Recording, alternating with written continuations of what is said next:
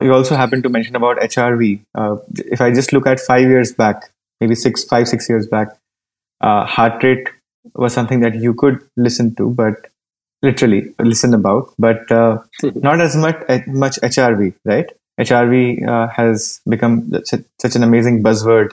Uh, but we'd love to understand uh, for somebody who's worked in the HRV space for so long, what does HRV really mean in simplified terms for for people who are new to this? Uh, yeah, and yeah, for sure. what, what could it unlock for the human health? Yeah. So, in terms of um, HRV, what we refer to is the variability between heartbeats. So, we are all familiar probably with heart rate and how we can measure that both at rest and during exercise. So, even when we are resting and we measure our heart rate, the thing is that the variation between beats is not always the same. So, even if our heart rate is about 60 beats per minute, it does not mean that there is a beat exactly every second. There is always some variation in there. And that is what we quantify with heart rate variability. So this variability between beats. And why do we care about that? Well, the reason is that this variability is not random. It is modulated by the autonomic nervous system. And the autonomic right. nervous system is basically influenced by our response to uh, stressors. So as we face a stressor, there will be a change in autonomic nervous activity. We cannot measure directly autonomic nervous activity, but then we can measure how the heart and in particular heart rhythm, is impacted by these changes in autonomous nervous system activity. So basically, HRV becomes just a proxy of our response to stressors, which means that if we have, for example, reduce the variability between beats, so the heart rate gets a little more constant, that means that typically there is higher stress. While if we have increased variability, so there is more beat to beat variation, which we capture with HRV measurements, that would mean that there is less stress on the body. So that is why we look into this parameter.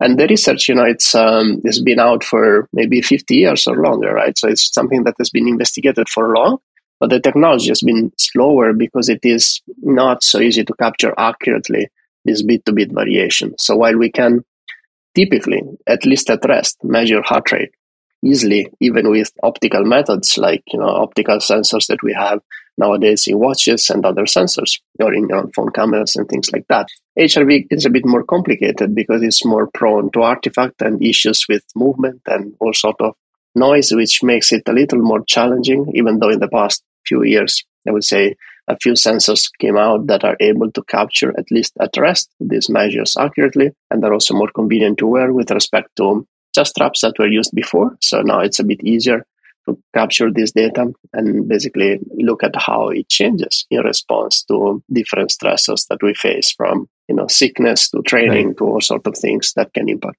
uh, resting physiology right i think the fundamental point that you mentioned i think you addressed that well is the fact that the science of hrv or the metric hrv there are so many variations that are out there like in terms of uh, if somebody is at rest versus somebody's moving the interpretation might not be right. So that is one challenge to solve for. And the other one that you for mentioned sure, is sure. that I'm curious about is are there biological variabilities as well? Like for example, two different human beings. For someone, uh, low HRV means stress, but for the other person, low HRV might not mean stress. And is there a baseline effect as well? Like my actual HRV could point. always be low. Yeah. Yeah, it's a great point. As that's something that we also need to understand when we start looking at HRV is that it's different from other parameters, meaning that there are really no absolute values or population ranges that we can rely on because it is very individual. So for some people, it might be higher. For some, it might be lower. And this is not even necessarily linked to um, clear aspects such as you know physical activity level or fitness or things like that that are tightly coupled with other markers like even just resting heart rate. Like we know that uh, fit endurance athletes, for example, have a low resting heart rate that is due to training. It does not necessarily mean that their HRV will be higher. So HRV is a bit of a more difficult parameter to contextualize in that way. And that is why the only way to actually use this data in an effective way is for a person to keep track, measure daily with software that will then interpret the data only as relative changes with respect to their own data. In that way, it doesn't matter if my HRV is lower than yours, for example, because if I face a stressor, then it will be suppressed with respect to my normal. And if you face a stressor, then it will be suppressed with respect to your norm. So everything is always, let's say, analyzed with respect to your own baseline and your own data, which takes some days to acquire. Otherwise, we cannot really say anything from a single measurement. That's awesome. I think that's uh, very, very well explained.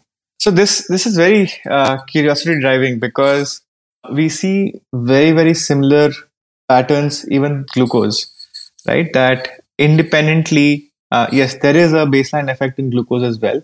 That if your glucose is always out of range, that then it does tell you a little bit, little bit about the state of insulin sensitivity in an individual.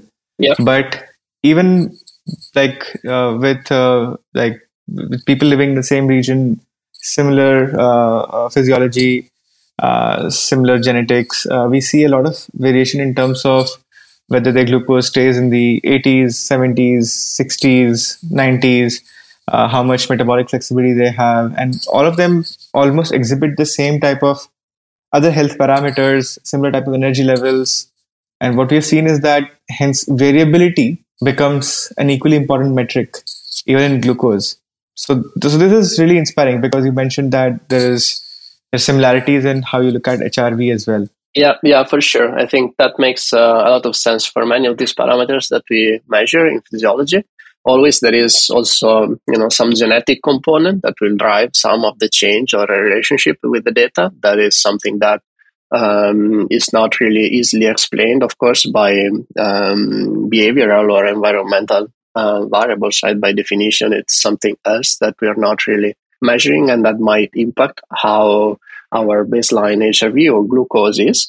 So all of these parameters um, can have sometimes a better used when analyzed a bit differently. So with respect to our own data and thanks to the technology that we have now for HRV or for glucose, like what you develop, is something that allows us to look at this in much greater detail with respect to what we could do before, right? So that opens, I think, a lot of different uh, opportunities for, for people to better manage their health and um, well not only of course in the context of training and things like that but just general health wow that's i think that's very well summarized